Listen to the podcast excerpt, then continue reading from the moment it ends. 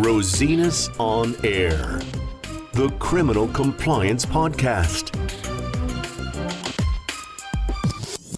Welcome to the Criminal Compliance Podcast. Hi, this is Mirjam. And this is Christian. And today we would like to talk about the investigation proceeding and how the German criminal procedure works in stages, so to say.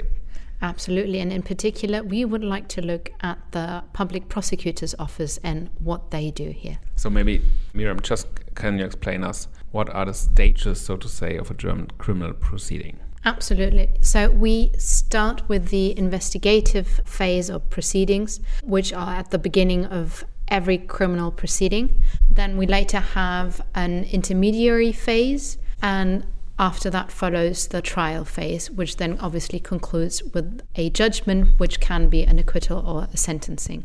So the first stage is uh, the investigative proceedings.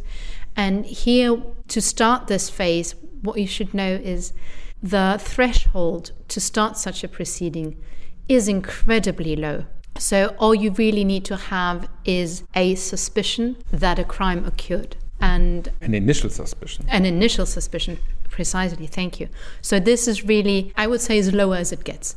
So once you have this initial um, suspicion that a crime has occurred, an investigation can be opened. It can be opened against a particular person. It can also be uh, can be opened against nobody in particular, against an unknown unknown person. Yeah, exactly. And what you should know is that in Germany, this phase, these proceedings are ruled and governed by the public prosecutor's office. So they are really the, in Germany we say they are the mistress of the investigative proceedings. So they really are the ones who make all the elementary decisions. They decide if and against whom the investigation shall be directed, if it shall be continued or discontinued, what kind of measures shall be taken, and everything that goes with it and around it is really on the head of the public prosecutor. And the police are only supposed to be helpers. So they are supposed to aid the public prosecutor in doing their job. This is the law. I'm not saying this is the practice, but this is the law. Yeah, that's right. So maybe you can elaborate a bit on the role of the public prosecutor's office. How is it organized? So, the public prosecutor's office in Germany is not an independent judicial body. This is something that should be really pointed out because it is adjacent to the ministry. They are also, uh, since we're a federal republic, they're adjacent to the states, and they're depending on how the state is organized to different ministries. It can be the Ministry of Interior, if you have it, a justice ministry, it really depends on the state. And that means they are part of the executive, and if they get a, an order, they will have to see it through which is also one of the reasons why the ECJ had said that the German prosecutor is not allowed to issue a European arrest warrant because it is not an independent uh, judicial authority. So that would be the, the head all above the public prosecutor's office. Then they're always situated with the regional court and we also have some centralized public prosecutors' offices. By now, they have, I would say, two or three main direction of centralization. One is for white collar crimes and one is for cyber crimes, usually where you would have the different public prosecutors office gathering their competences. Yeah, what is important that you mention is that we have no central agency. Absolutely. But not. they are local. Absolutely. They are local and they also have, funnily enough, they do not have an, uh, a nationwide system. So this also means that if you have proceedings in Hesse and you have proceedings in Bavaria or uh, Saxony, you can have three authorities having a, uh, an investigation on the very same person without knowing what is actually going on. Yeah, so there, this is very important and a huge difference to other countries where the systems are more centralized. Absolutely. And like I said earlier, the police is only supposed to be aiding the public prosecutor in their duties. But given the number of cases and the number of police officers we have versus the number of public prosecutors, I think it can be said that the practice is more a bit the other way around, so that the police is doing their uh, investigations quite independently and only passing them on to the public prosecutor's office uh, late in the proceeding, particularly, and this is one of the, the important roles of the public prosecutor's office, when a judge's decision is needed. And these are obviously needed when you need a search warrant, arrest warrant, observational measures, or any other kind of infringement on uh, liberal rights. Uh, then you obviously need to, and the judge's order can only come from a upon request of the public prosecutor. Yeah. What's also worth to mention, what are other authorities supporting the public prosecutor in white collar cases? Well, I mean, you have forensic accountants, and depending on how the who is leading the investigation here, and I think this is really important to mention. Like you said, they are uh, decentralized so and local, so it really depends on where your particular case is being handled by which uh, public prosecutor's office. You can have uh, in house knowledge at that particular prosecutor's office. Like in Frankfurt, you have forensic accountants, you have uh, the means and the knowledge to really gather the information. You will have other local offices where that is not present. And I would say this is also sometimes reflected by the work on, on the case. Yeah, and also in tax cases, for example, we have the tax authorities and tax investigation office. We have the customs office, um, which will also do obviously with all uh, trade and illegal uh, labors issues. We also have the, which is a big issue in Germany, the um, social insurances. So there we will have the Federal Office for Social Insurances, which will take on investigations and do preliminary investigations and then pass on the case file to the public prosecutor's office. So these would be, for example, the most relevant offices and authorities who help the public prosecutor's office in fulfilling their duties if the, the prosecutor's office start, started the investigation and then they take into consideration the evidence, how does it go on? How can an investigation proceeding in particular be closed or terminated? So the investigation proceedings terminate either with the discontinuation of the proceedings or the statement of accusations.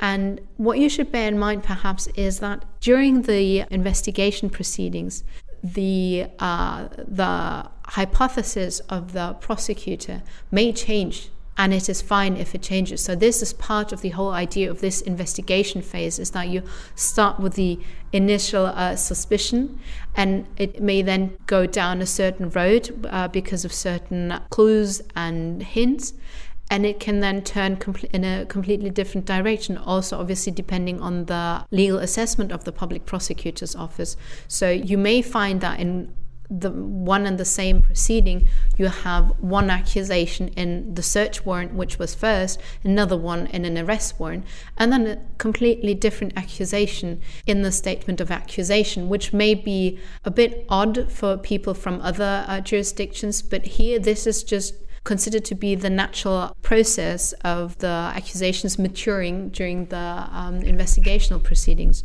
So, ideally, its final stage of maturity should be reached with the statement of accusations, which is then sent to the judge who then has to decide, and here we enter the intermediary phase, who then has to decide upon whether or not the proceedings shall be opened, and thereby the trial phase should be started.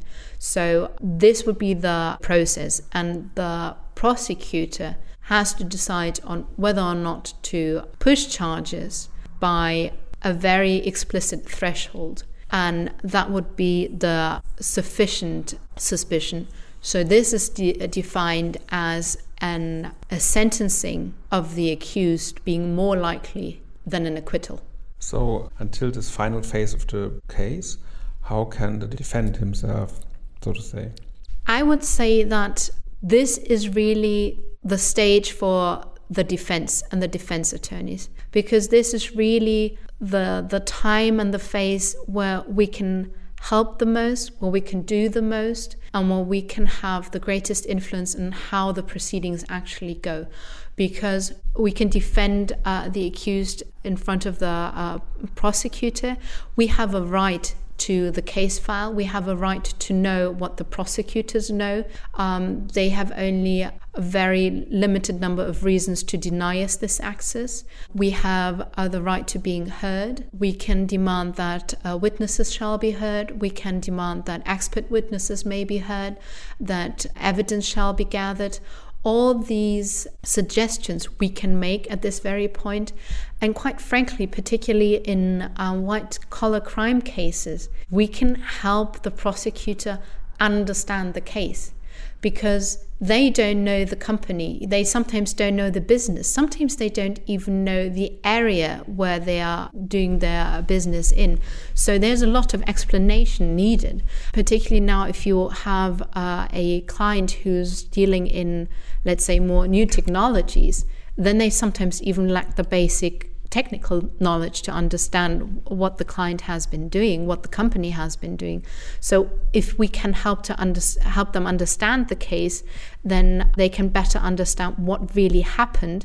And by what really happened, I mean facts and not conclusions. Mm. So this is a lot that we can do to help understand. And there are a number of uh, rights that the defense has to use. Uh, like I said, witnesses, and, and obviously we can always file statements and these all go and become part of the general case file. So they all will be taken into consideration during the process. Yeah this is often a very important aspect that uh, defense in particular in white collar cases starts at the beginning of the proceeding and that a trial is we always try to avoid trials. Absolutely in the final phase of the investigation proceeding, what happens with a statement of charges, the indictment?